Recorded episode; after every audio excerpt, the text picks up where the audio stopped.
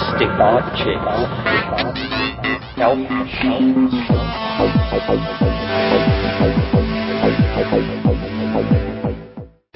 Greetings from Cyberdelic Space. This is Lorenzo, and I'm your host here in the Psychedelic Salon. So, how have you been this past week or so? I'm sorry that I'm so late in getting this podcast out, but uh, to tell the truth, I just haven't been able to muster the energy to get it finished before now. Hopefully, you aren't having a period of the blahs too, and uh, I should let you know that it may be about 10 days before I get the next one posted due to a little trip I'm planning on taking. But not to worry, in a couple weeks we'll be back on the regular weekly schedule.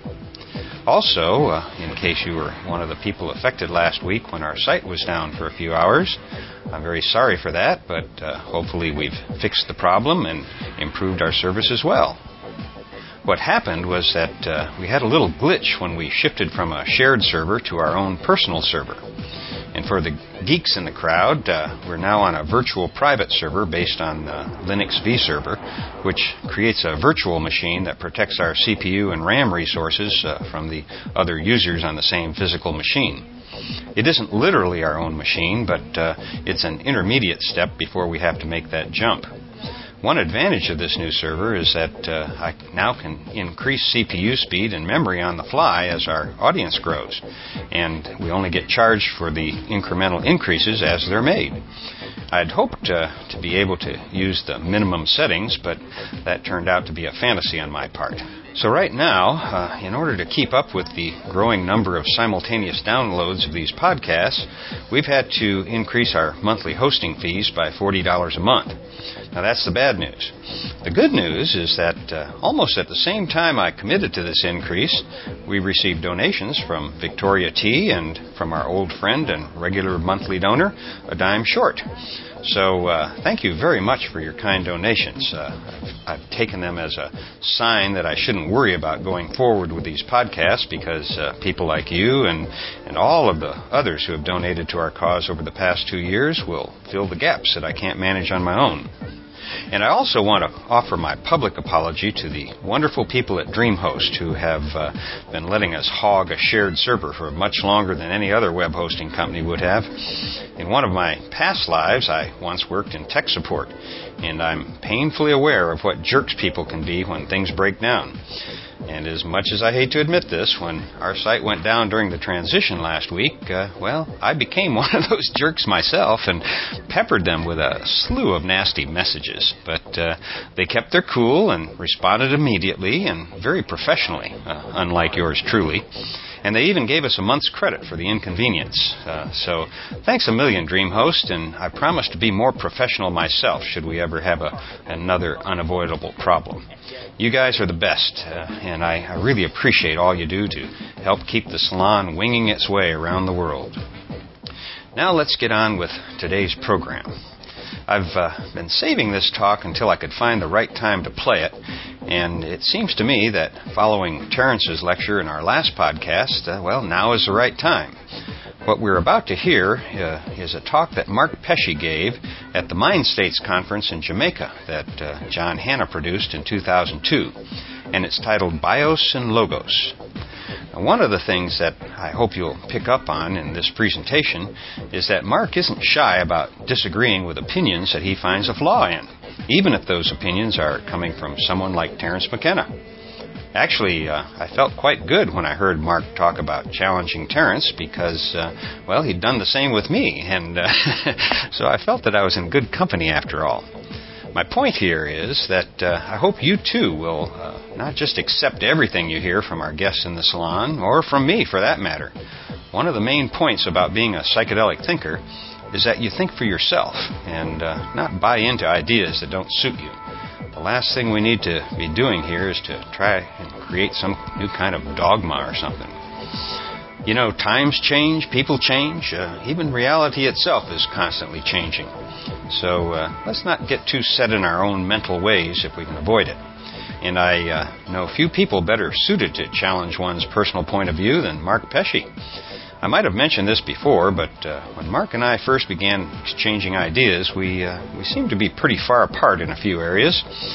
And to be honest, uh, six years ago, I didn't think we'd ever see eye to eye on any of the major challenges that are facing our species in its continuing evolution.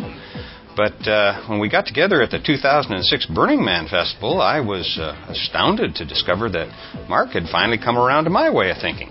At least that was how I saw it. From uh, Mark's perspective, it, uh, it, was probably the opposite.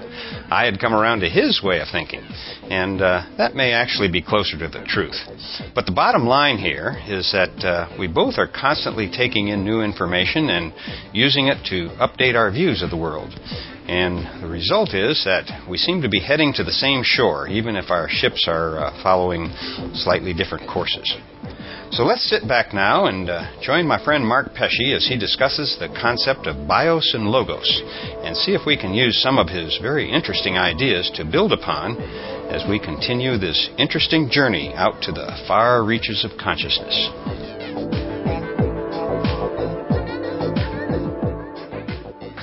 I I was first introduced to Mark Pesce at the Alchemical Arts Conference in Hawaii in uh, 1999.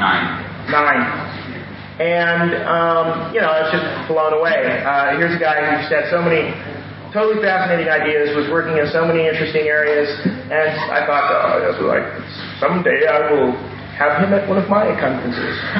and uh, then I read his book, uh, The Playful World, and I was just even more blown away. And it's it's such a good book. I can't over recommend it. I think that you know just go out and buy it and read it. Um, and I gave, I gave it to my mom, and she read it. And she said, oh, I just loved that book. It was so. So it's even you know it's not particular. It's very psychedelic, but it's not about psychedelics. It, does, it doesn't really mention drugs at all. Um, and it, you know maybe Mark will tell you a little bit more about the book, but um, it's you know it's the kind of thing that you can give to your mom. So, uh, but you know, so it's, in, it's cross generational interest in this book. So anyway, I'm babbling now, and uh, I will just let Mark uh, take over doing that for me.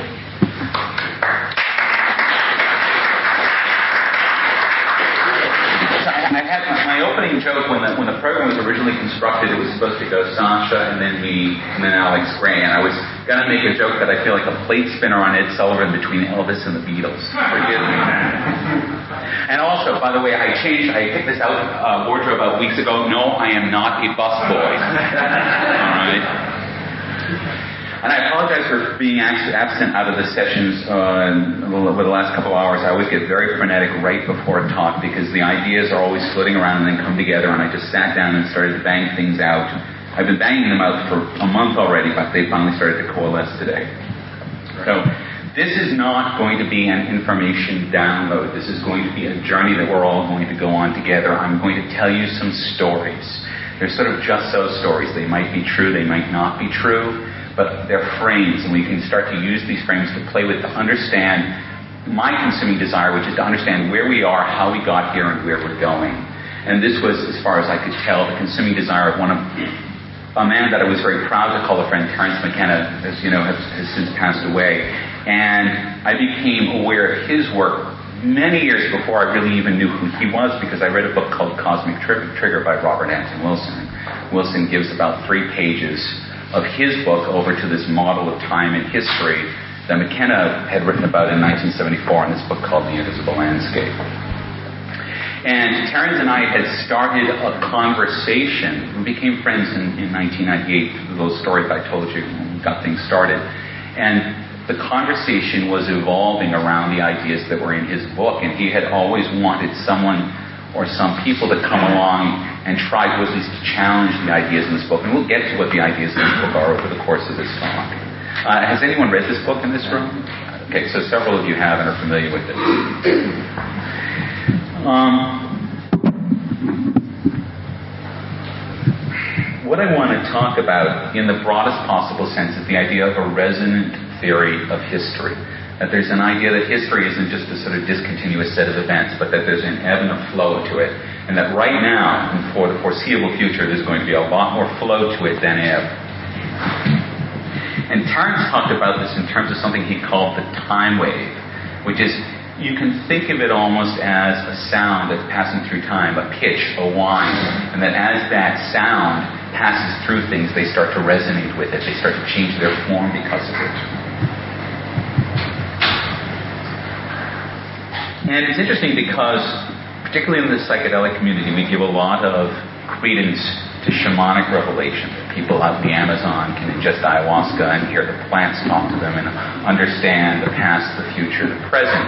And we give less credence in our own community and in our own culture to the authenticity of that same experience.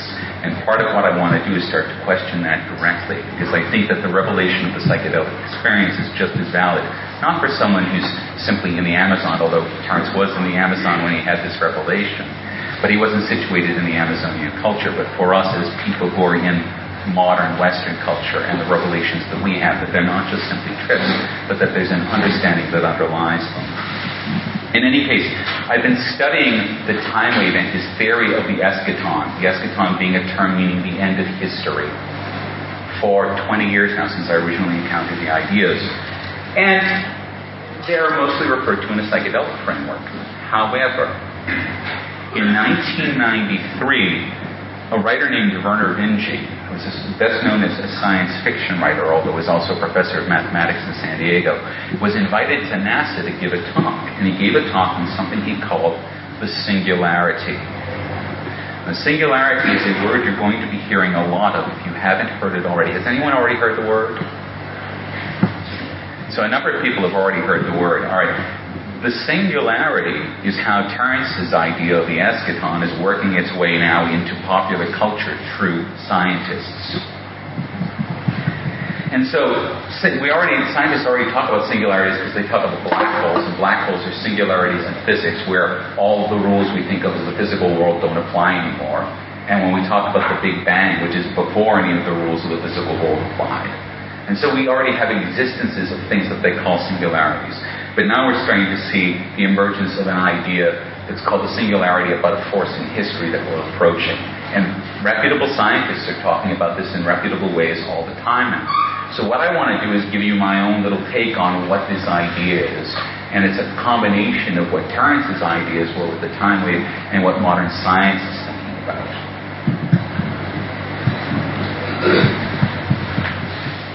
Now, one of the ways that this idea has gotten into some sort of popularity, the idea of the singularity, is in a book that's come out called The Age of Spiritual Machines by Ray Kurzweil. Ray Kurzweil was one of the original pioneers of artificial intelligence. There's a lot in this book that I, I think is pure bunk, but he's very well respected, rightly or wrongly, in the scientific community. And one of the things that he says is that as computers get faster and smaller and faster and smaller, they get progressively more intelligent. And sometime in the next 30 years, computers are going to pass humans in their raw levels of intelligence. And at that point, everything becomes very unknowable because at that point there's going to be a question about who's doing what, who's running the show, what's really going on. And he calls that moment the singularity. And that's one way that the idea of the singularity has approached modern science. And his argument is that at that point we may not be the dominant species on the planet. We may have produced, in a sense, our own intellectual heirs. Now, I don't, I do not buy that argument. If you want to talk to me offline, I can give you a long, reasoned explanation for why I don't buy that argument. But the main reason is because we've been studying artificial intelligence for 50 years, and we have not made computers one whit more intelligent in, in those 50 years. As it turns out, we've learned very little about artificial intelligence, but we've learned an awful lot about human intelligence. And the thing that we've learned about with human intelligence is that you need to grow it. The human intelligence emerges. And so, what I want to talk about then is three kinds of emergence. Because emergence has become now my model for understanding how the world works, where we came from, where we are, and where we're going. So, I'm now going to talk about three different time scales. I'm going to talk about the creation and the emergence of life on Earth, which happened four billion years ago the creation and emergence of the human species, which happened about 150,000 years ago, and the creation and emergence of technological civilization, which happened about 5,500 years ago. And what I want to do is show these as three waves. And these three waves fit inside of one another because they're happening on different temporal scales, but they all seem to be approaching the same endpoint. So you can think of them as three arcs, each inside the other, all approaching the same point.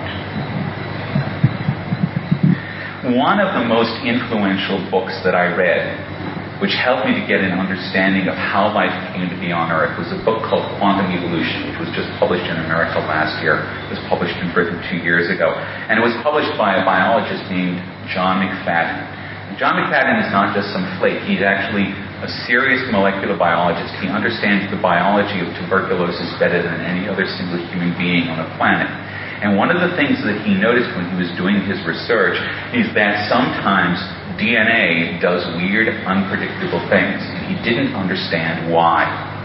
And he started to take a close look at this, and he realized that one of the things we've never looked at is that the quantum world, when we think of the quantum world as this world of sort of fuzziness where some things can happen and some things don't happen, or maybe they both happen and don't happen.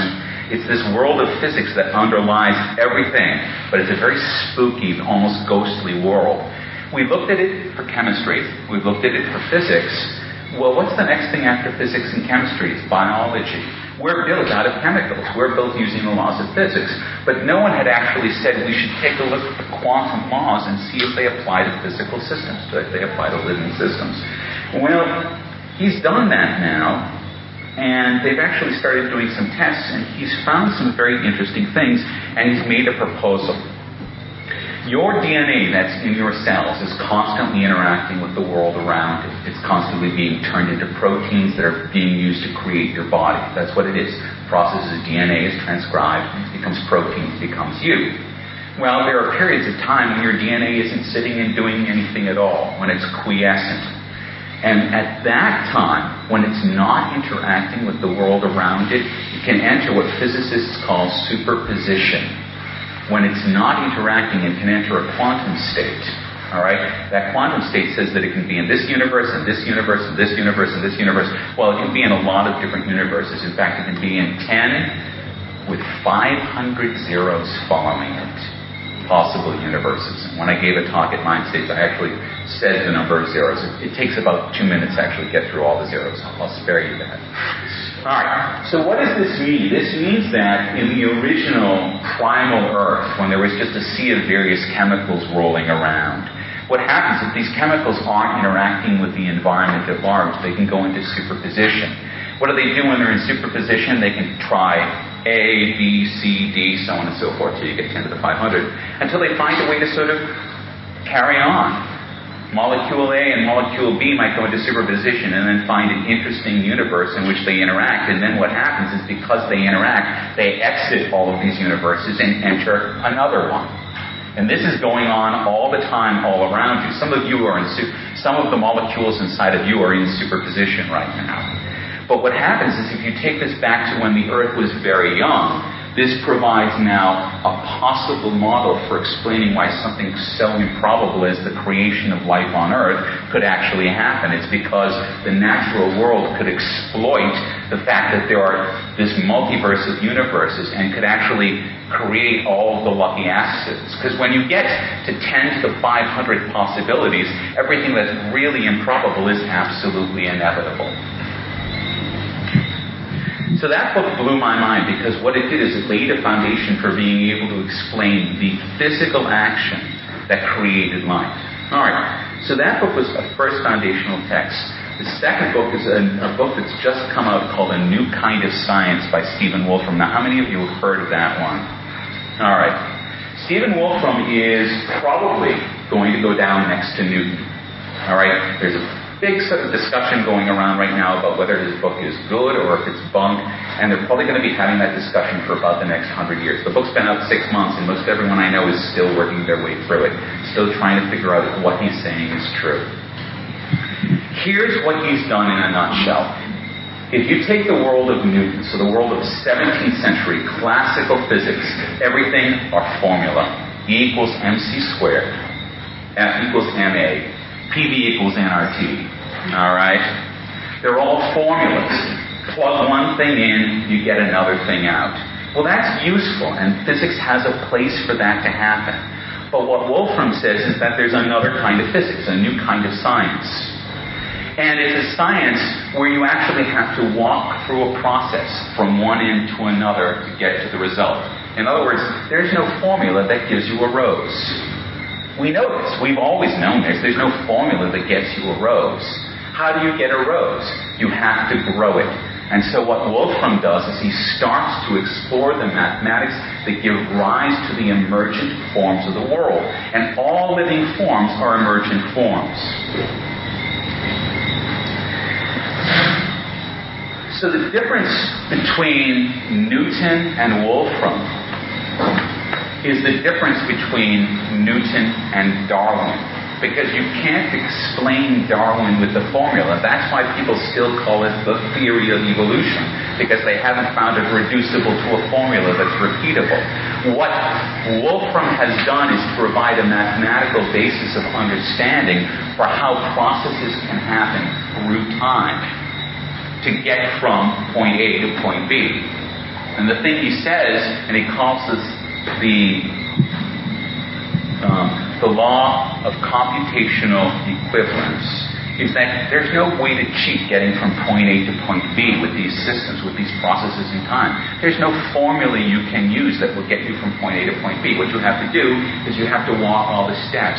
You actually have to grow from point A to point B, and you can't know what point B is going to be in advance. This is very important because what it does is it sets a limit on what we know, but also provides a path for how we can come to know it. All right? So what he's now doing is he's giving us the scientific and intellectual tools for us to come to an understanding of how the world emerges from these very simple interactions. And what I think we're going to see is that over the next hundred years, we're going to start to apply this model. If you can think of the ultimate expression of Newtonian civilization as the bottom line. All right, that there's this formula you can apply and you finally come up with a number, and you just apply the formula and you get the number. It's not going to be the bottom line that we're going to be looking at in this next level of understanding. It's going to be the process that gets us there. Okay, what does this mean? I want to tie this now back in. Is, we, uh, is that is that fairly clear? I understand. We all understand. What does this mean about the history of Earth? Because I set the way back clock to 4 billion years ago. Well, we know that as soon as the Earth was cool enough, life formed. And the Earth wasn't particularly cool when life formed. The average temperature on Earth when life formed was 160 degrees, which is considerably hotter than it is now. And the forms that emerged when the Earth was that warm could deal with Earth at that temperature. And what happened was that there were enough interactions going on, there was enough quantum evolution, quantum biology going on, that these forms could start to pop out in the multiverse, they could replicate, they could continue to exist. Once life popped out, all of a sudden, it's no longer a formula that's, that's evolving, but it's the set of interactions between all these entities that are going on. So now we've moved from this quantum world to the world of Wolfram. So you have all these different entities that are interacting together, and you can't predict the kind of interactions that these entities are going to are going to have. You simply have to let them grow. So you have a couple of different kinds of interactions. Some entities eat other entities. All right, so you have hunter and prey. Some entities convert sunlight into energy. They don't have to eat, they just sort of hang out. Some entities incorporate other entities, and that's another form. And each of you are, are, part of that because each of you in every one of your cells has something called a mitochondrion. And a mitochondrion is an organ that existed as a separate biological entity three billion years ago, but was brought into your cells and is now a part of each of your cells. So you are, in fact, a combination, a synthesis between two types of very old organisms. So the next four billion years that gets to us you can think of as a continuous set of interactions between all of these organisms. And there's no overall plan to these interactions. But because there are simple rules that are being repeated through time, they're becoming, they're creating more and more complex emergence of forms. And every interaction that every organism has with any other organism in the environment leaves an impression on the organism, right? There's always some exchange, whether it's positive or negative. There are no exchanges that are really neutral. When these exchanges are very important, when they threaten the life of the organism, the organism records the interaction. And the recording medium that's been used for all of history for that interaction is DNA. DNA is a memory of the interactions that organisms have had with their environment through time. So it's that record. And DNA at its base is nothing but information. All right, that's what it is. And it's a very slow form of information because it changes, it modifies very, very slowly. But every one of you, in almost every one of your cells, has a complete record of the last four billion years of life. Because every one of those interactions, when they become serious enough, have been brought into your genetic code. Alright, so that's how we get from the dawn of life to the dawn of man. So now we're going to go 150,000 years ago, South Africa, to the place where they, as far as everyone can tell, Homo sapiens emerged. Now, these people who existed 150,000 years ago are genetically identical to everyone in this room but we don't call them modern man. They're Homo sapiens, but we don't call them modern man, or at least anthropologists don't call them modern man. And there's a reason for this.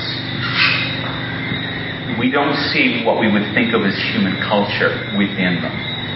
Now, there's been a bit of disagreement about when human culture began, and that disagreement has to do with what uh, has to do with how we define what human culture is. Prior to last year, we set the mark for the beginning of human culture at about 35,000 years ago.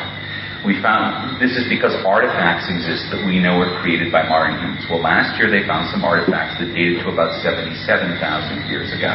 And so all of a sudden, we doubled the length of time that modern humans exist. Well, what were these artifacts? Well, there were some wiggling lines that had been carved out on a piece of rock. That's it. But what does that mean? Let me go back to the people who preceded us, the Neanderthals. All right, the Neanderthals existed from about somewhere between 400 to 300,000 years ago, and they existed coexistent with humans and died out between 30 and 20,000 years ago. And the Neanderthals used artifacts, they used simple uh, simple stone tools and things like this but they didn't have any sort of artifacts that evolved over their period of time. Their level of technical expertise never changed for the entire span of time they were on Earth. In other words, there was no internal cultural evolution in their artifacts. It's as if they started out at one point and they stayed. So they started out adapting and then they ended because they had failed to adapt. The thing that we find from the moment we see these first etchings on a piece of rock is we've now started to see that humans, modern humans, are starting to adapt their environment. And specifically, they're starting to adapt their environment symbolically because etchings on a piece of stone are not a tool. It's not something that you can cut better with. It's not something you can hunt an animal better with or dig up a plant better with. It's there because it signifies something. So now we're starting to see the thing that actually makes us what we are, which is a linguistic consciousness. We are symbol manipulating, we are symbol using, and we place symbols all around us in the world.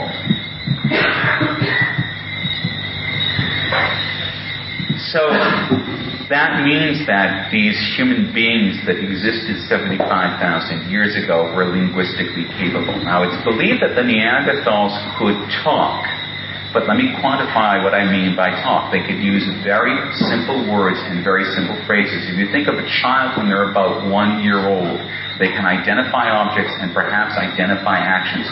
But they do not have the ability of a two year old. The two year old can take a limited number of words and then string them together in an arbitrary order to be able to produce meaning. That's the difference between Neanderthal and a human being as we understand it. All of a sudden, we went from this very limited set of descriptors for the world to now a completely unbounded ability to be able to describe the world. That's what we are. At the end of the day, you strip everything else away, we are the possessors of a linguistic ability which is infinitely extensible. Now, That's a big deal. It's such a big deal.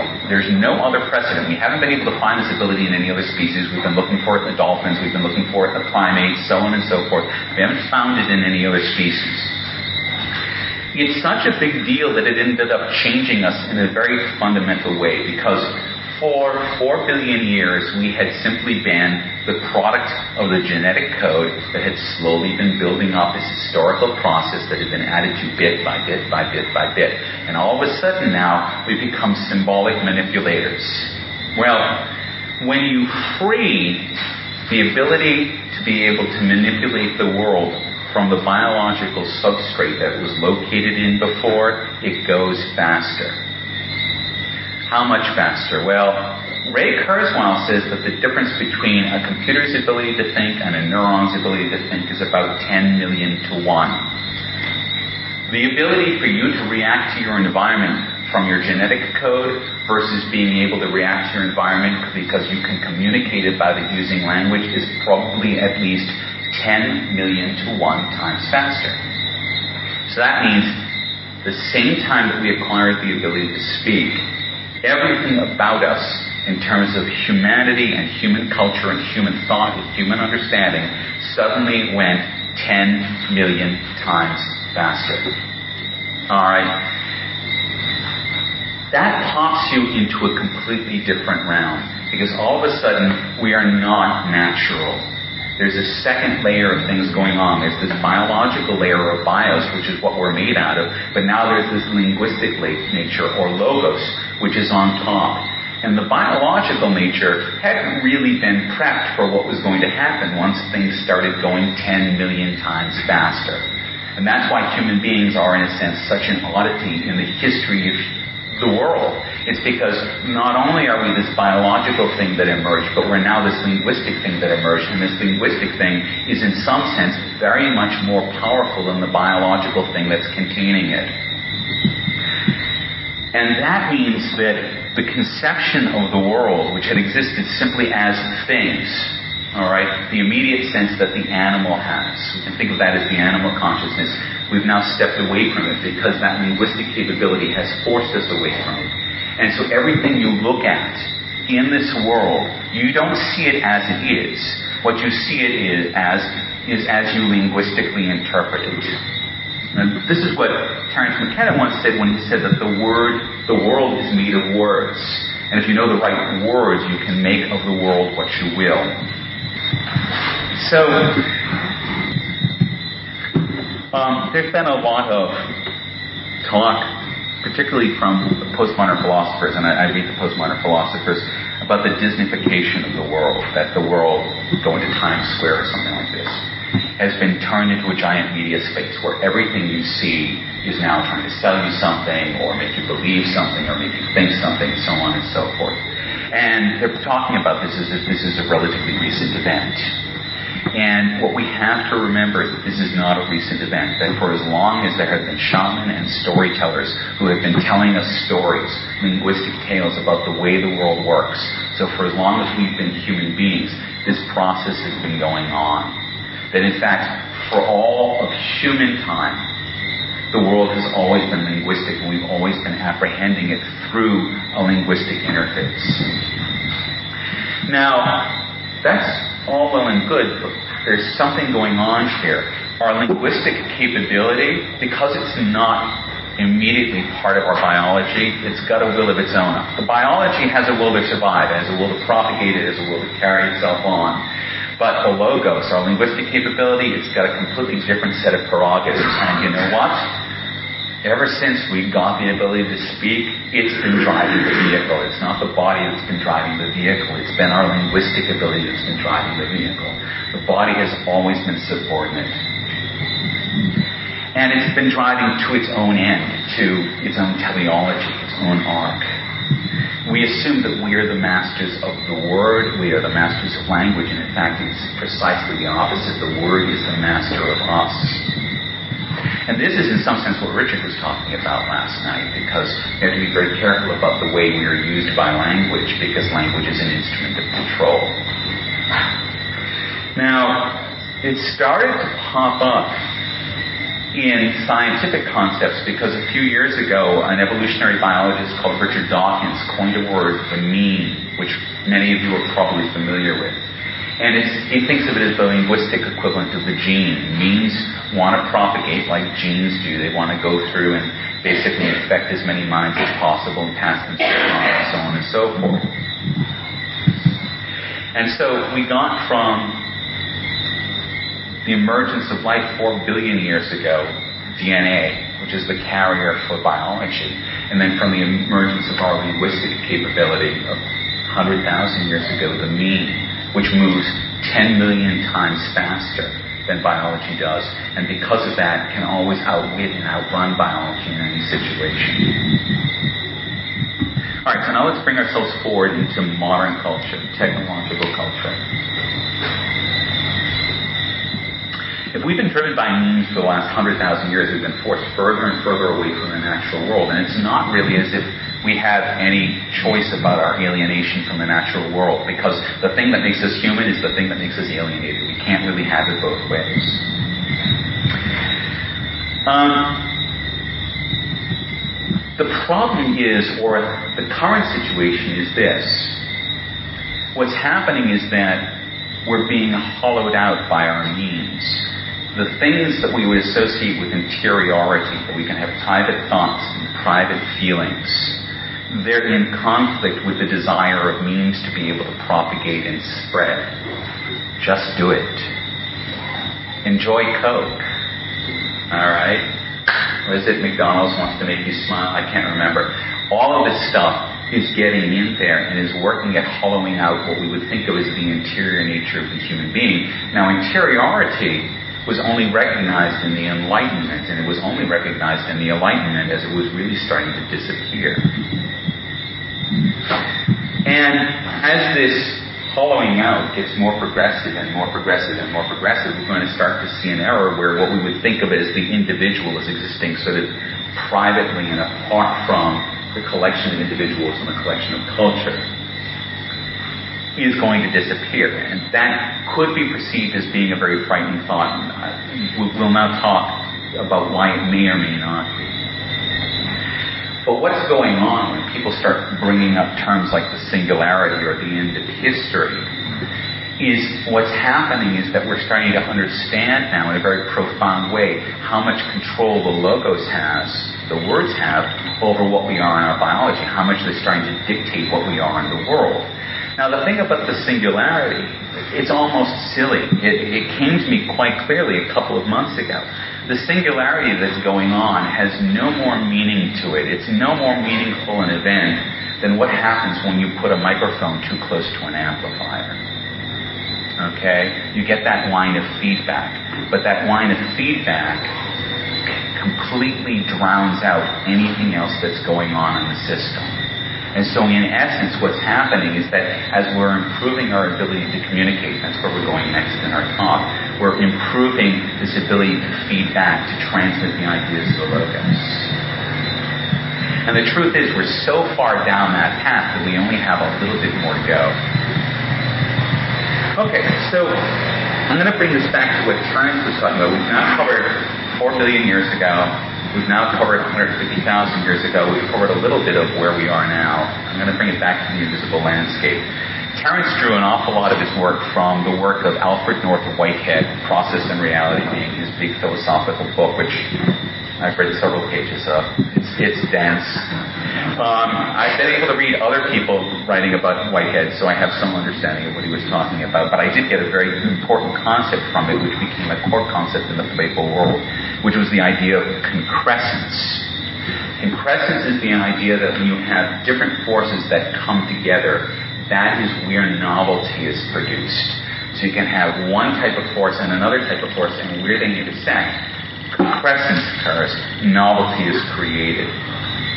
Now, he took that idea, and Terence took that idea and ran with it. And he said basically, since the beginning of time, there have been these different processes that have been happening, and that you could mod- you could think of these processes being waves that can be modeled, and that the intersection of these waves at any moment would give you some idea of the overall amount of novelty in the world at any particular point in time. There's a model that I can give you that can help you understand this. Uh, many of you know what an MP3 is, right? A digital form for analog music. Well, how an MP3 actually works is it takes all the complexity of the sounds you're hearing in a piece of music and breaks it down into, into individual descriptions of waves. And when those individual descriptions of waves are recombined, you get the music. And so essentially what Terence was saying is that underneath all this craziness that we think of as history are these series of waves. And, but history is the way of putting them together to produce the music of time. And McKenna actually used the I Ching as a guide for all of this, and you can argue about whether that was true or not, because it provided for him a very interesting map or a time scale for showing how these waves are coming together. Um, and at the end, he was able to produce a formula. You know, this formula would provide a way for you to know how much concrescence, how much novelty was occurring at any particular point in time. And he then ran this calculation, he ran this formula, and he took a look at history and said, okay, let me see if this is actually going on. Where can I fit this formula, this output of this formula, this wave to history so I can get some sense of where we are in the historic points right now.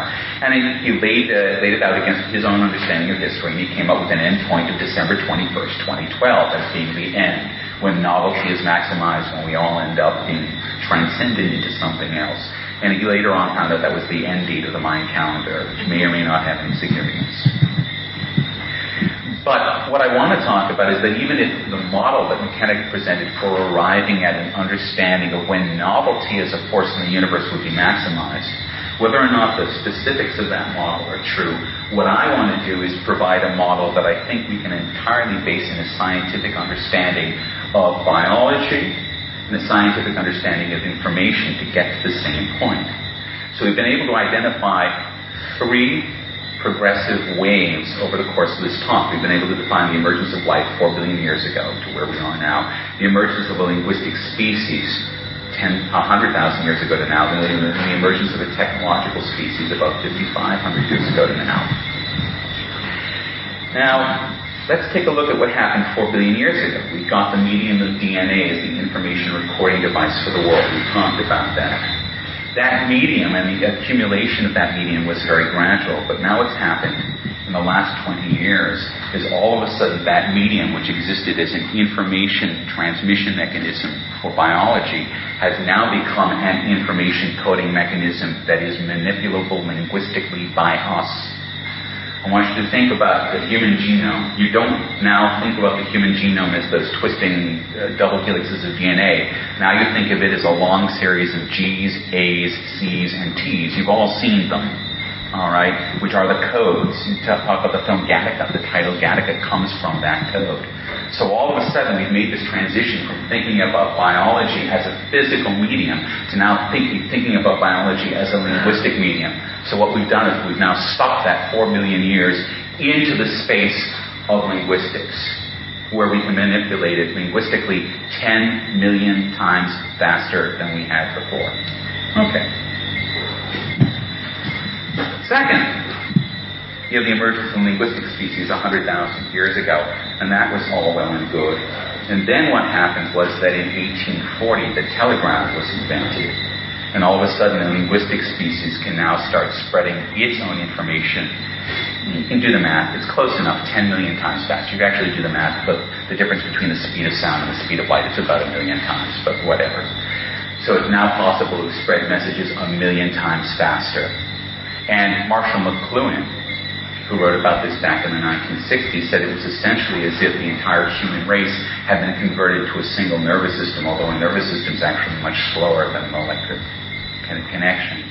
But what had happened was because there was now so much information transfer, so much communication between the members of the species, they could functionally act as a single organism. So now the transmission of facts and ideas has become an instantaneous feature of life. Culminated now in the internet.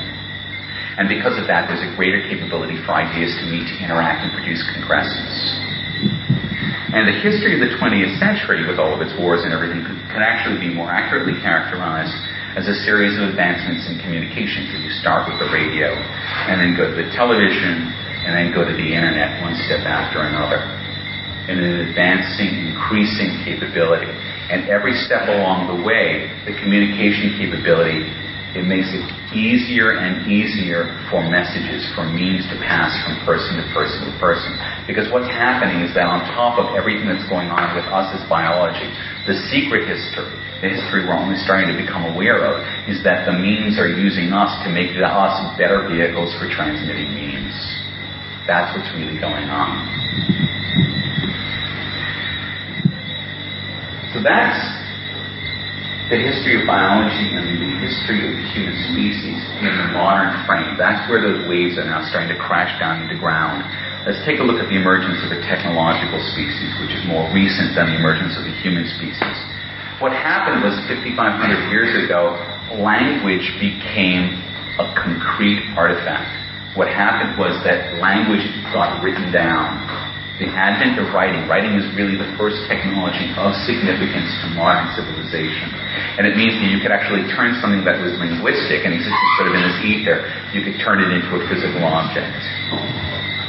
And it's interesting because they used to believe that writing emerged in Mesopotamia and then sort of traveled the world after this, and they've now since discovered that language emerged, oh, pardon me, writing emerged simultaneously in Egypt and in Mesopotamia. They don't know why, but they know that it emerged simultaneously in both places. And writing was the exteriorization, it was the concrete form of our drive to communicate. So we've seen now how we've converted DNA from this very slow biological medium into this very fast form of codes. And we've taken the relatively slow form of communication via voice and turned it into the instantaneous communication of telecommunication. And now what we're going to see is an equivalent acceleration in technology. This is the third and final wave, and the one that's going to finish us off. Things may look like they're going fast now. We think that the world's going fast. Trust me, it's absolutely nothing to what is just about to come. And it's something that we have no precedent for. But what's happening is that our techne, our technical ability, is about to leap up and, and uh, separate itself from the logos, from our linguistic ability. What do I mean when I say this? There's an emerging science known as nanotechnology, which is, is, really exploding right now. And before very much time has passed by, it's going to give us very fine-grained control over the material world. When Sasha was up here, he was talking about wanting the blackboard where you could just snap bits of molecules on and off together. And this is precisely what nanotechnology is going to offer us. Right now, organic chemists have to use very tried and true techniques of, and, and very mass techniques to do such and such a thing to add a radical or take a radical off. Whereas the, the world we're going to, the entire physical world, can now start to look a lot more like Legos that get snapped together at will. And if you think about the difference between building a castle out of sand and building a castle out of Legos, you're starting to understand the difference that we're about to be presented with the material world. So the atomic scale level of the material world is about to become linguistically pliable. This is ability we have never had before. All right? So that means that in this world that we're just starting to enter, anything that you see, whether it's animate or inanimate, will have within itself the capacity to be entirely transformed by our linguistic capabilities. That there's now going to be a very rapid transfer of information between the physical nature of the world and our linguistic nature. And that's going to now produce another kind of world. And it's very hard for us to conceptualize what a world like that looks like, although that was the point of writing The Playful World, because what I did for The Playful World was to write a book that talked about the scope of this revolution, but did it by talking about children's toys, which are the least threatening objects adults have in the world, or kids for that matter. But you can use those toys to illustrate the broad scope of the transformations that are taking place. The one thing that I did not step away from the one idea that I had that I did not step away from when I was writing this book, although I think that it's a relatively disturbing concept for people who are not used to the idea, is that the only way we can conceptualize that kind of world is by identifying it with what we would conceive of as magic. It will be as if we have the ability to cast spells that actually change the quality of the material world. And let me let me quote Terence once again, and I, I want to thank Todd for this because I got this out of. Uh, the talk that he made at the Alchemical Arts, because he and I were very much having this conversation, is that this downloading of language into objectified intentionality replaces the electrons that blindly run and replaces it instead with a magical, literarily controlled phase space of some sort, where wishes come true, curses work, fates unfold, and everything has the quality of drama, denying entropic mechanical existence. Now, that isn't to say we're about to become omnipotent, because this is not what's about to happen.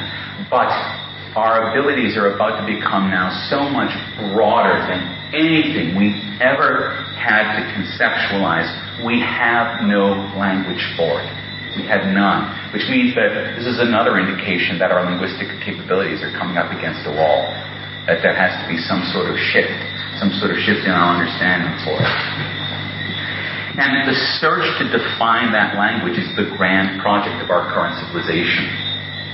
We know that something new is approaching, but there's really.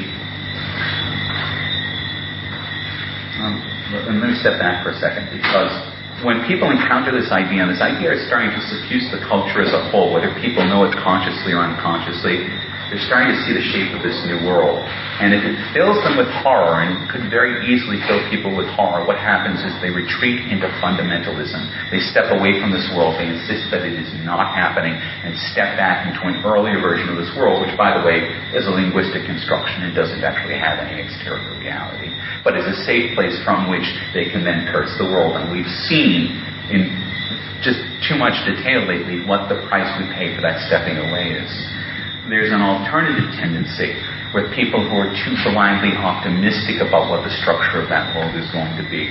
And they're, to, they're willing to accept any form that world is going to offer them. And that could be some sort of very weird communion with the machinic intelligences in which they've sacrificed their own humanity in order to become incorporated as elements within this larger linguistic space. And there are real dangers there too. But there are people who are very pro that, that, that, that say that this change is coming and I don't care what form it takes. And so you, you have, in a sense, to, get uh, Homeric about this, these are the Scylla and Charybdis of the modern age. These are the points we have to sort of sail our way through in order to get to where we're actually going once these three waves in synchrony, and resonance, start to come down on shore. It's my belief, and I want you to prove me right, that the psychedelic community represents the authentic search for a middle path because what's happening in the psychedelic experience is that there's a stretching of being. There's a stretching of being that allows new forms of language and new ideas to enter. We all understand this intuitively because we come back from the psychedelic experience with some expanded sense of awareness that we've been opened up to an understanding we didn't have before. And so, psychedelic experience, and Terence really talked about this, psychedelic experience could be used as a force, uh, as a mechanism to force the evolution of language. That we could actually harness the engines that are being offered by the psychedelic experience to be able to create new forms, and that those new forms would then help to shape the new world that we're entering. And so we have the three waves. We have that biological wave that's 4 billion years old. We have the linguistic wave that's 100,000 years old. And we have the technological wave that's 5,500 years old. And they're rapidly moving to this concrescent point.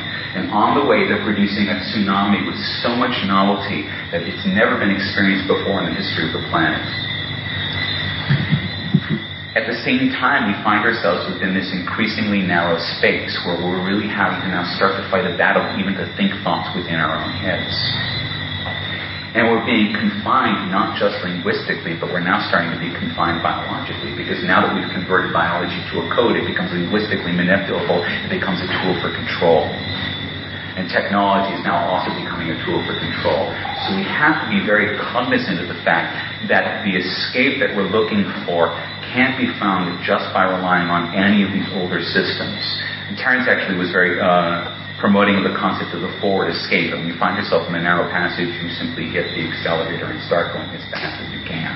It's a French concept. We can see now that there's a birth coming, that there's a, an emergence in a new form of being.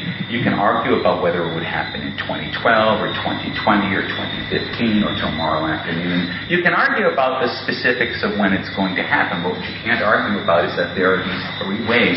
And we can take a look at the shape of these three ways and the fact that these three ways seem to be compressing on a single point, and that this single point is where Homo sapiens is going to be left behind, and we're going to see the emergence of a new species. And I think of the psychedelic community as the people who are capable of taking stock of the entirety of the transformation.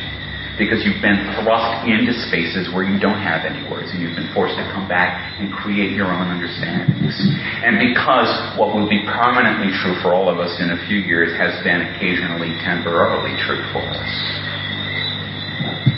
And because we've been there, we don't give into amazement, we don't give into fear, we don't give into speed or pretty blinking lights. You know, talking to aliens, been there, the end of history, been there. And in fact, maybe all the bizarre trips we've ever had have been just what we need as humanity enters its last bizarre trip. Now, just a couple of months before he died, just uh, on the beginning of the millennium, I went to visit Terence in Hawaii, and I had brought my copy of Invisible Landscape he hadn't signed before then, and he, and he uh, signed it. And this is what he wrote. He said, properly understood, this book, book is a map to the stone, as above, so below. He was talking about the philosopher's stone. And this philosopher's stone has the capability of conversing base metals into gold. Of course, that's an allegory.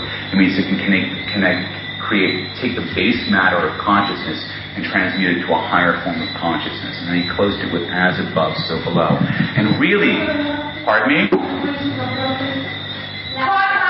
Thank you. I'm sorry. I was I was waxing elegiac for a minute. Um, he knew that this book was a metaphor, that it may or may not have been literally true. But what he closed it with was as above, so below. But what he was really saying was as inside, so without. That the things that you can find in the internal landscape, the invisible landscape, were the keys to be able to find how to get out, to, to, to work it out in the world. What he was saying was that the stuff within us, the stuff we experience, is the ultimate guide to that incredible journey that lies before us because these waves are coming together and they're crashing right on the shore of our souls. Thanks.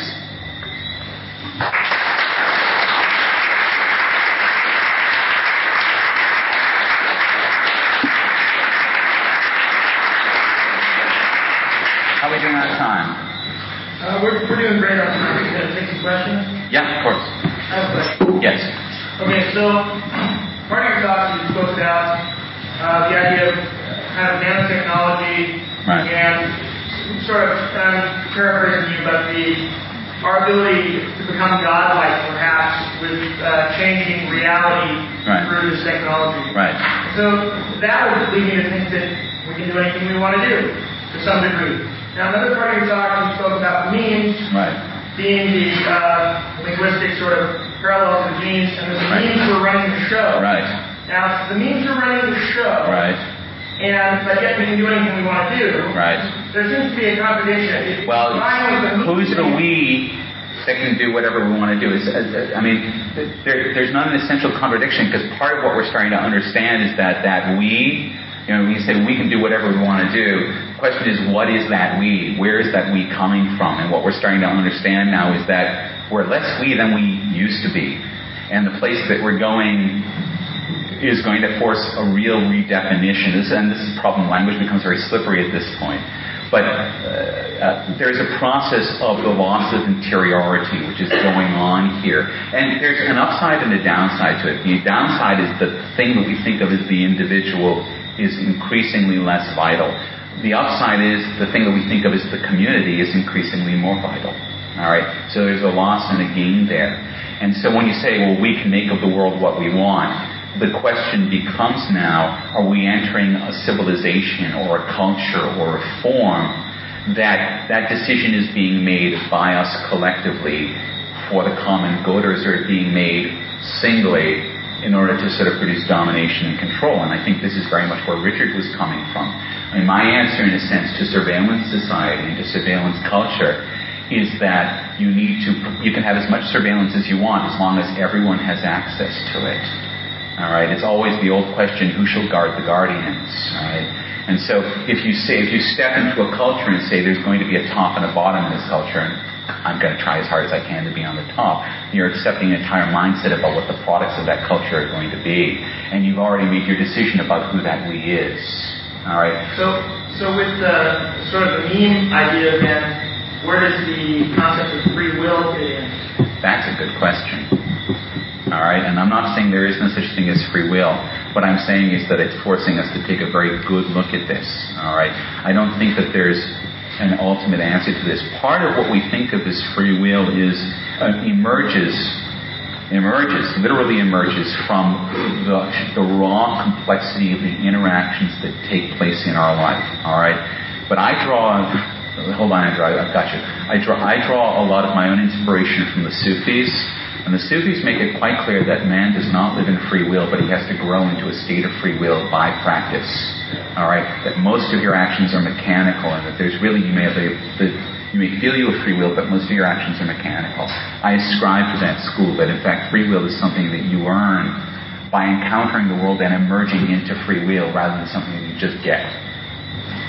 And that's Robert Anton Wilson makes that point in a book on meditation on yeah. brought by Christopher Hyatt called Undoing Yourself and the Illusion of free will that we have it. You don't have to do anything. That's right. part of our religions. Right. And it's, it's a dangerous meme because right. it makes people complacent in the fact that they think they have free will, whereas most of the mystical schools will tell you, no, you don't, but you can probably have it if you work hard at it. I mean, it, but it's a very contentious ground because, particularly in the West, free will is regarded as an essential human right. It's part of our Enlightenment tradition. Yes. So, who are what's right?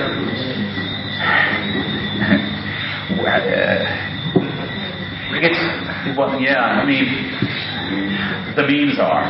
Who or what is running the memes is the memes are. The memes, the memes have been, the memes are fundamentally looking to simply optimize their transmission from brain to brain to brain to brain.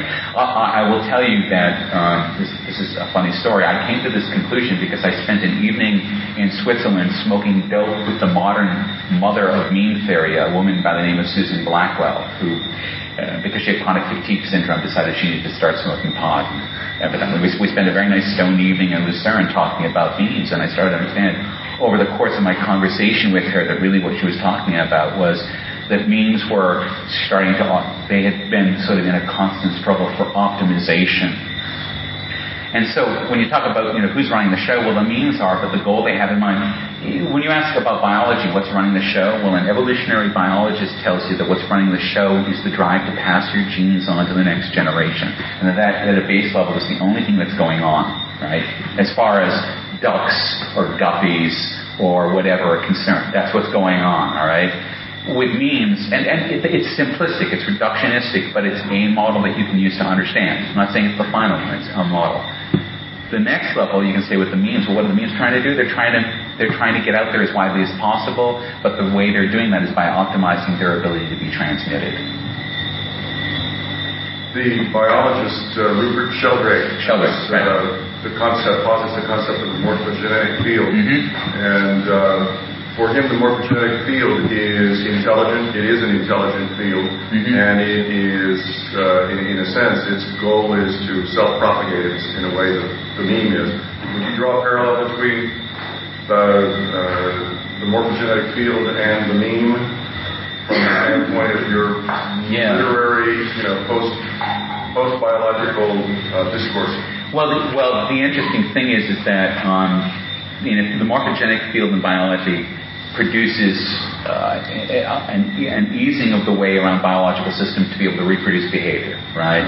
And the same thing may or may not be true in me and memetics. And actually, this, this brings up an important point that I wanted to ask on, because one of the predictions of me of, of morphogenetic theory is that it's much more difficult to synthesize something that's never existed before than it is to synthesize something that already exists. This is a prediction.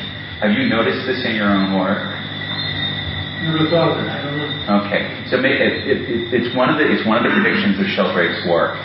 Um, uh, uh, yes. That's a very embarrassing question. Could you define a meme for me again? All right. Um, a meme is the basic unit of linguistic uh, capability that can be expressed and transmitted. All right. There's a there's a there's a good joke. Memes don't exist. Tell everyone you know. All right. Um, Huh? Memes don't exist. Tell everyone you know. All right. That, that gives you a, a sort of r- rough idea. Um, all of the major religions have, are, are, are complexes of memes that work together, but one of the memes they all have in common is spread the word. Okay. Okay. One of the other memes that most of them have in common is ours is the only true faith. Hinduism is the only major religion that doesn't. Right. Repeat that again. Buddhism isn't does the same thing by the goal. All right. Um, I didn't hear that. Can you repeat that? I'm sorry. Well, uh, Hinduism is not the one true faith. All the other true faiths believe they are. they're the one true faith, with the exception of Buddhism, which just doesn't say anything about it. So, yes. On that note, I'd like to challenge you on the psychedelic community as an church. Yeah. Well, I, I don't. I didn't say church. Huh? Did I say? I, I don't think I said church. I mean, we played. Did I say church? I'd be really, yeah, I know. I'd be really surprised that I, I used that kind of language, but, huh? But forgive me if I did. I recant. I recant. I recant. Um, no, I, I, I think I would have said community. You said emerge instead of church. Oh, emerge. Okay. Yes. Uh, I just wanted to, on the topic of memes, I wanted to recommend a book that I found to be really, really, really good called The Meme Machine. That's Susan Blackmore, what I was smoking dope with. In this Sure. And I also wanted to mention that it's, you know, at least probable that she will be at the next Mind States conference in Berkeley at the end of May of next year. Excellent. And she's, she's a firecracker. She is a firecracker. She's she's another person that has blown me away as far as speaker and also an incredible mind. Yeah. Yes. uh, you're looking to the psychedelic community as a group who's going to assist. I'm looking at my notes to see if I transcribed properly. Uh, to assist um, in the new method of language slash communication um, in order to um, prepare uh, for what's going to happen here in the next, uh, with the technology explosion in the next X number of years. Is that, am I correct in what I said? Yeah, I don't think, I mean, technology is one wave. There's three different. There's a linguistic wave, there's a technological wave, and there's a biological wave, and they're, they're going to collide and go off. I, I meant this kaleidoscope thing. Okay. All right. Um, would uh, non-verbal communication be one of those areas? Because certainly with psychedelics, um, that's something that happens. Yeah, um, this is this is where words begin to fail. This is this is the problem. Is when you start talking about long, non nonverbal communication. Well, what can you say about nonverbal communication? It's very hard. Um, I think that we need to aggress, aggressively explore techniques for communication. And it's funny because Jon and I are both in the technological field, and in fact, we do. My, my work as a programmer has almost always been around tools for communication, building technological edifices for communication.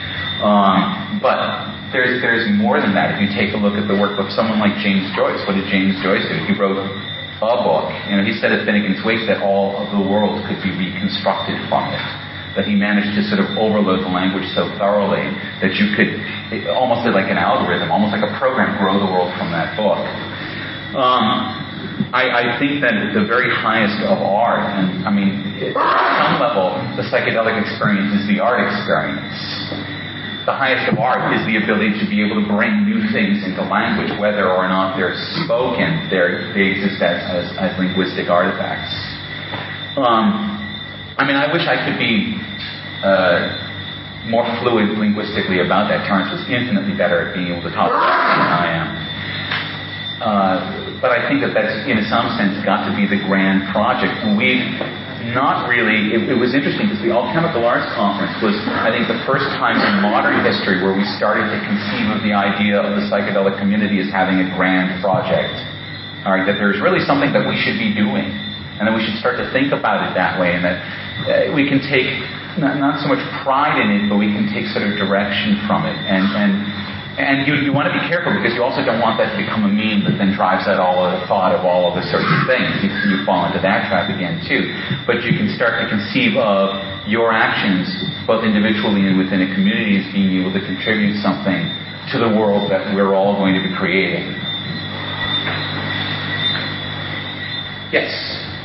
Is there some sort of value hierarchy that you see um, emerging from this? And it seems to me like the, the, the speed and bandwidth is all And that's the uh, of or. Right. Yeah. I. Um,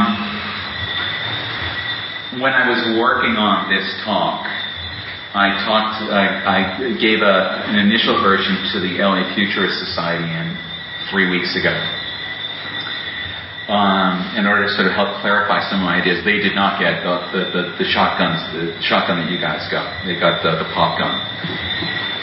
And one of the things that I said is we needed to be able to think about, uh, we needed to be able to move to reflection over reflexive activity. We needed to be able to find or create the interior space for that. And it's not clear. I, I, cannot provide you any easy solution for how to provide interiority. Clearly, spiritual practice, right? That is one of the goals of most spiritual practices is to provide a place for interiority. That is the aim of Zen practice, right? Right there. Stop the mind. Oh, look, interior space, right? Except you're not supposed to think, oh, look, interior space, because you have to go back to the mind again. Um, so it's, I mean, it, it's it's an odd thing because those are going to be constantly, uh, those forces are going to be constantly at war. And the question is, in the world when we finally get there, is that concept of interiority even going to be utterable?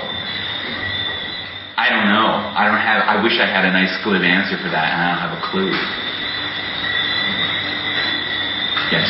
I don't memes describe a linguistic virus and um, using falling into the trap of being led by meme all this seems to suggest that memes are somehow various evil um, things. Do you think that's restricted in the way that we're trying to constantly trying to get away from Right. They're, they're, they're, obviously they're not entirely, okay? But trust me, it takes a meme to fly a plane into a building, okay? And also, um, it also takes a meme to walk into a building on fire to save people. Alright? So those engines are both works. So are memes good or bad? You've got to be so careful. Alright? There are memes that can evoke the higher self and there are memes that can evoke the shadow self. Alright? And so, I mean again, and this this I mean this calls for then an adoption of a process philosophy and a adopting and evaluating memes. There's no formula that says this means good, this means bad. It's how does this meme play itself out through time? How does it play itself in the body of someone who's a carrier or the culture of someone who's a carrier? This is, I think, going to be, that's going to be the big thing about Wolfram. I'm really excited about Wolfram's book because he's giving us a model that is, I mean, you know, for 200 years after Newton, we conceived of everything as sort of clockwork. All right, until relativity came along and kicked it in the butt. But classical physicists still do plenty of work. I mean, that's how they make cars right? He's going to now do the same thing to the physical world with respect to process. He's given us that level of, of tool. Could,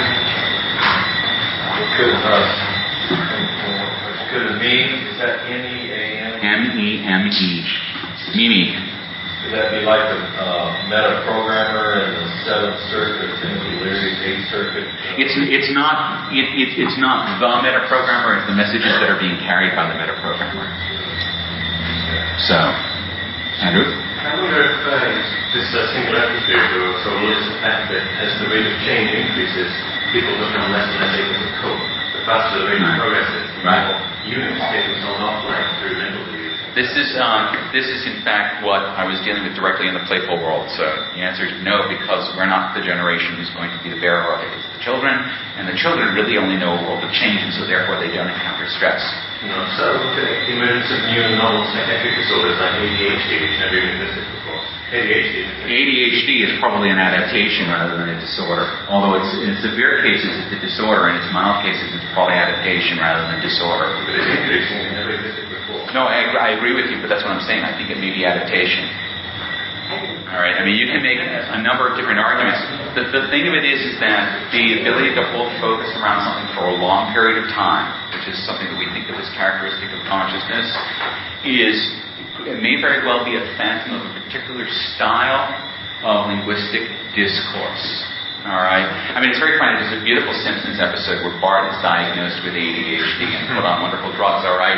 And they're saying he can't concentrate. And Bart's sitting here playing a video game with 36,000 things going on at the same time. And they're making this point very subtly. It's that um, ADHD is probably overdiagnosed. There are clearly people who cannot concentrate, and for them it presents an insurmountable block. But there may be a broader set of children who, in fact, want to work in discreetly smaller units, but the culture hasn't caught up to the fact that they can they, they want to be able to do this yet. Um, so it's a very it's a very weird ground. You're right. There's a certain degree of mental illness there because some people maybe maybe they're simply too far ahead of where we are now. But I think for a lot of children, the adaptation has simply focused them very differently. One of the conclusions that I make at the end of the playful world is that children are now creating a new language because of their interactions in this environment.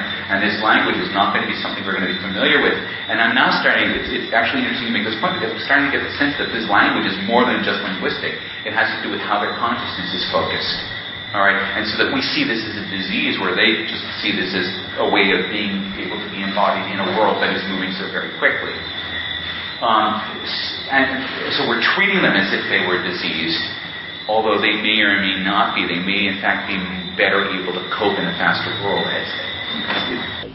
It's hard to know where to begin after listening to one of Mark's presentations, and so I'll just uh, mention one thought that struck me when he was talking about our DNA having access to a large number of multiple universes. And that is the uh, quote of J.B.S. Haldane that Terence used in our previous podcast. And uh, it goes something like The universe may not only be stranger than we suppose, it may be stranger than we can suppose. And uh, whenever I get a chance to listen to one of Mark's talks, uh, that quote really hits home with me. Early in this talk, uh, we heard Mark mention Ray Kurzweil's in his uh, his book The Age of Spiritual Machines, which is a really interesting book, by the way. Subsequent to the talk we just heard, uh, Kurzweil published another book titled The Singularity is Near When Humans Transcend Biology. And uh, it caused quite a stir when it first came out about a year ago. Well, uh, just before it was published, uh, Mark gave a presentation at one of our Palenque Norte lectures at Burning Man where he talked about Kurzweil and Vernor Vinge, the man who first developed the concept of a technological singularity. And uh, Mark told the story that at a recent meeting he had with Vernor Vinge, that Vinge had called Mark a gradualist because uh, he wasn't on board with the idea of an almost instantaneous transformation when uh, or if the singularity was reached. Well, uh, last spring, my friend Matteo, uh, who you know as Matt Pallamary from previous podcasts, invited me to a dinner he was having with Vernor Vinge, uh, who is a friend of his. And while we were waiting for our meals to arrive, uh, we were discussing, among other things, his ideas about a possible singularity, and uh, of course, Ray Kurzweil's new book came up. And during the conversation, I happened to mention Mark's story about being called a gradualist. And without missing a beat, uh, Vinge turned to me and said, Next to me, Kurzweil is also a gradualist. And for our fellow saloners who are into these things, uh, well, that should uh, really make the hair stand up on the back of your neck for sure. Personally, uh, I'm in Mark's camp on this and fervently hope that us gradualists are correct. But then, uh, if Vinge is on target here, well, uh, there's really not very much any of us can do about it except uh, sit back and enjoy the ride. Now, if you resonated with some of the ideas that uh, Mark presented today, my suggestion is that you read some of the books he referenced. And uh, I'll try to remember to put links to them with the program notes for this page. And uh, don't think that you have to be a rocket scientist to handle them. Perhaps the most revolutionary uh, book that Mark mentions is uh, Stephen Wolfram's A New Kind of Science. And I agree with Mark that uh, Wolfram ranks right up there with Newton. Like uh, thousands of others, I got a copy of that book as soon as it was published and eagerly began reading. Initially, I was surprised at how accessible it was, and I still think that.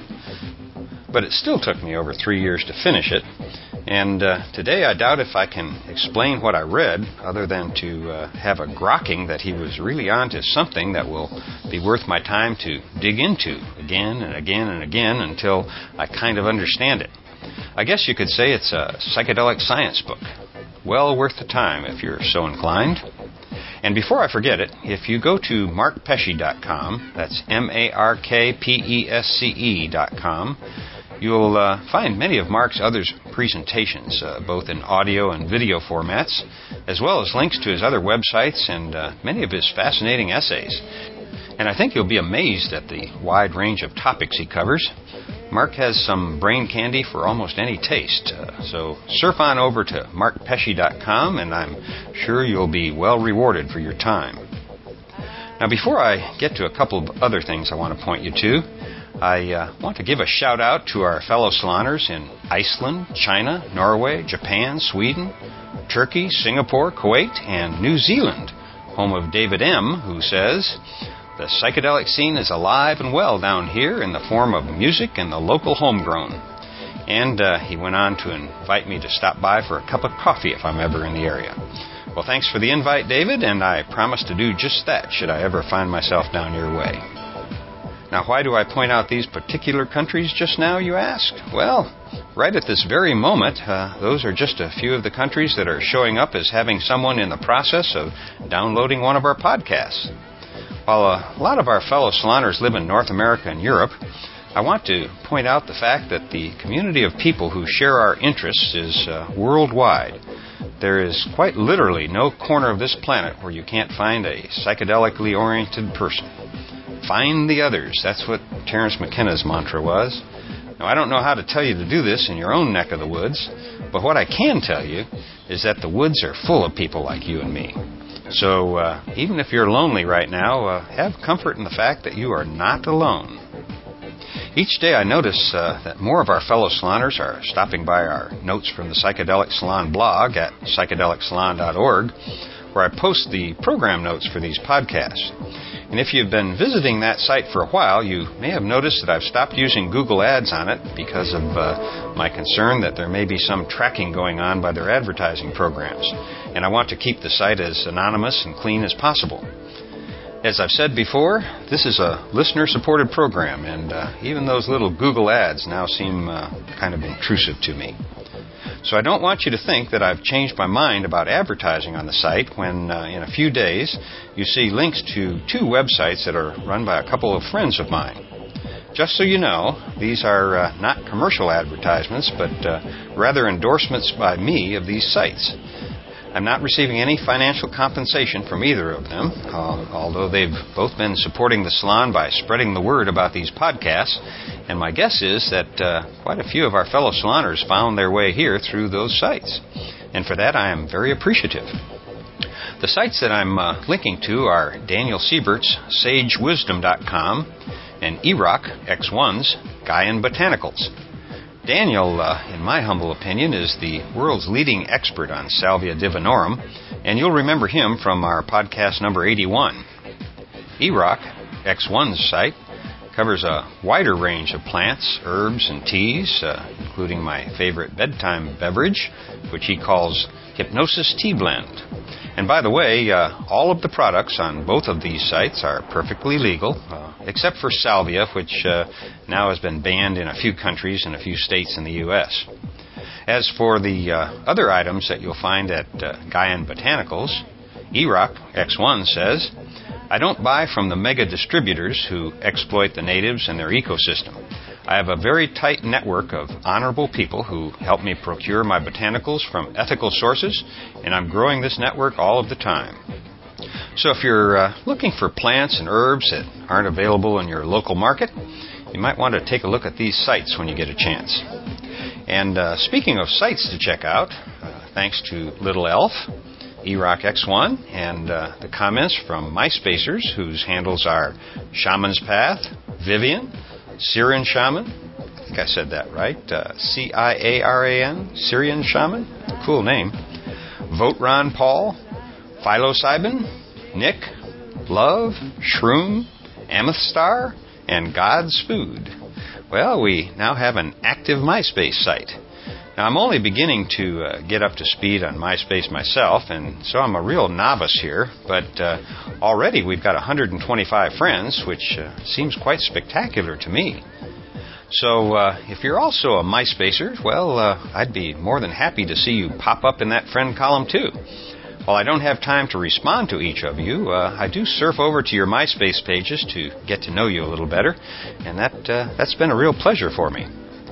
Now I don't have time to go into all the postings that have already popped up and appeared on our MySpace page, but uh, there's one that I would like to point out right now, and that came from Shaman's Path, who said, I'm excited to let you know that my new book, Sage Spirit, Salvia Divinorum and the Entheogenic Experience, and the accompanying music CD, Divinorum, are now available at martinball.net, that's M-A-R-T-I-N-B-A-L-L dot net, and lulu.com, L-U-L-U dot com.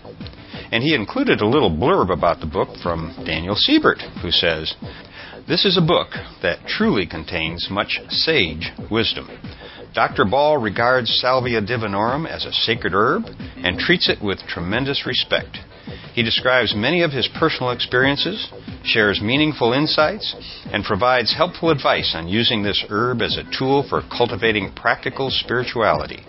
Sage Spirit should be read by all who seek to understand the nature of Salvia Divinorum, especially as it relates to human consciousness, personal growth, and spiritual development. And since uh, I consider Daniel Siebert to be the leading expert on this subject, uh, well, I can think of no higher praise. I know that a lot of our fellow saloners who also listen to Dope Fiend and Max Freakout are really into salvia, and so you might want to get this book to further your understanding of this important plant. I seem to be going on here uh, longer than usual, but uh, so many of you have written to say that you don't mind these sometime long comments by me. I'm no longer worried about it. In fact, uh, while I can't remember your name, I can still see the face of one of our fellow saloners who rode all the way out to the back edge of Black Rock City last August just to uh, encourage me to do a little more talking. So, uh, thanks for the encouragement, everyone. It's uh, very heartening indeed. There is one last item I'd like to cover today, and uh, that's the topic of the other podcasts that I listen to on a regular basis. Some of them you already know about, and uh, some of them I haven't mentioned before. To begin with, uh, I highly recommend KMO's C-Realm podcast. It was uh, KMO, by the way, who got me out of my own little cocoon and started me listening to a whole bunch of other programs. And thanks for that, KMO. Uh, you truly opened my ears to a whole new world of information and entertainment. And, uh, and if you haven't heard one of his interviews in the C-Realm, well, well you don't know what you're missing. Now, uh, if you're looking for something a little different, uh, my friend Tom Barbalet does a couple podcasts that uh, will take you on some really interesting mental adventures.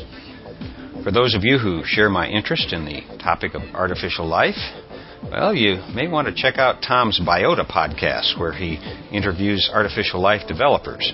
And if you're into Second Life, this uh, might be a program you'll really resonate with. And I'll put uh, links to all of these podcasts that I'm mentioning here uh, under the links section in the right sidebar on our psychedelicsalon.org blog.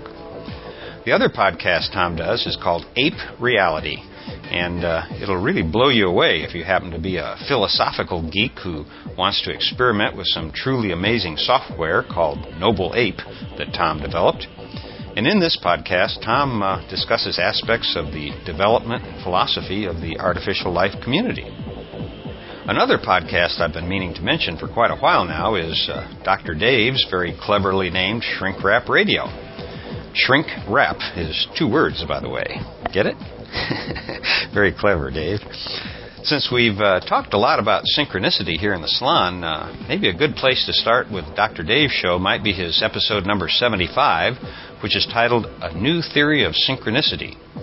And I guess I don't even need to mention this, but uh, both Tom and Dr. Dave are also fellow saloners. So uh, they're family, so to speak. And uh, while I've probably talked about the programs on the Cannabis Podcast Network until you're tired of hearing about them, I, uh, I still want to mention them one more time just to be sure that you don't miss these wonderful podcasts, which uh, all can be found at dopefiend.co.uk. That's D O P E F I E N D dot C O dot U K. You know, for uh, pure joy and entertainment, there's uh, Lefty's Lounge, where I stop by for a visit from time to time, and the all new BB's Bungalow, hosted from down under by the lovely Black Beauty. And of course, uh, the Sounds of Worldwide Weed, hosted by my dear friend Queer Ninja. In addition to those three podcasts, the network is also home to what I consider to be the three most important information oriented podcasts about our sacred medicines that you'll find. There's the Grow Report, hosted by Zandor and Mrs. Zandor. And uh, while it's primarily aimed at the medical marijuana growing community, they also provide us with a lot of news and information that's uh, of interest to the psychedelic community at large. Next is Psychonautica, hosted by the one and only Max Freakout. There, uh, you'll hear a world of information about psychedelic medicines, their uses, preparations, and safety tips, uh, along with some pretty amazing stories and some great interviews. And uh, in full disclosure here, uh, I've been a guest on Psychonautica myself, so I guess this is also a little self promotion on my part. And then there's the cornerstone of the network, and that's the Dopecast, hosted by Dope Fiend. And hey, Dope Fiend, uh, my hearty congratulations on your recent 100th podcast from the Dope Den, somewhere in London. I know what a tremendous effort it takes to produce that many podcasts, as I'm sure Dr. Dave does, who's actually produced more podcasts than either one of us have. It's, uh, it's an accomplishment that you can rightly be very proud of, and on behalf of all of our fellow saloners, we salute you. Now, I'd like to say one more thing about these last three podcasts, just to let you know how highly I value them. As you've heard me say on several occasions, one of the reasons I'm producing the Psychedelic Salon podcast is so that my grandchildren and their children will have access to this information once I'm no longer around. But my podcasts uh, have mostly to do with the thinking that comes out of some of the experiences people have with uh, psychoactive substances. However, when it comes to educating uh, people about the details of using our sacred medicines, I've learned that information coming from family members and older people is uh, often not paid much attention. And so I've been archiving the Grow Report, Psychonautica, and the Dopecast on CDs in the hope that uh, one day my grandchildren will find them and listen to them closely. I'm not positive about this, but uh, I think that at least Dope Fiend and Max Freakout are still under 30 years old or at least not much older than that. And uh, having come of age during the 60s, I clearly remember our mantra that you shouldn't trust anyone over 30. And to a large extent, uh, well, I still believe that. My, uh, my point here is that I'm willing to trust the drug education of my grandchildren to these wonderful people. And I can't think of a higher recommendation than that. Almost without exception, they give the same advice I would. So thank you all for doing what you do.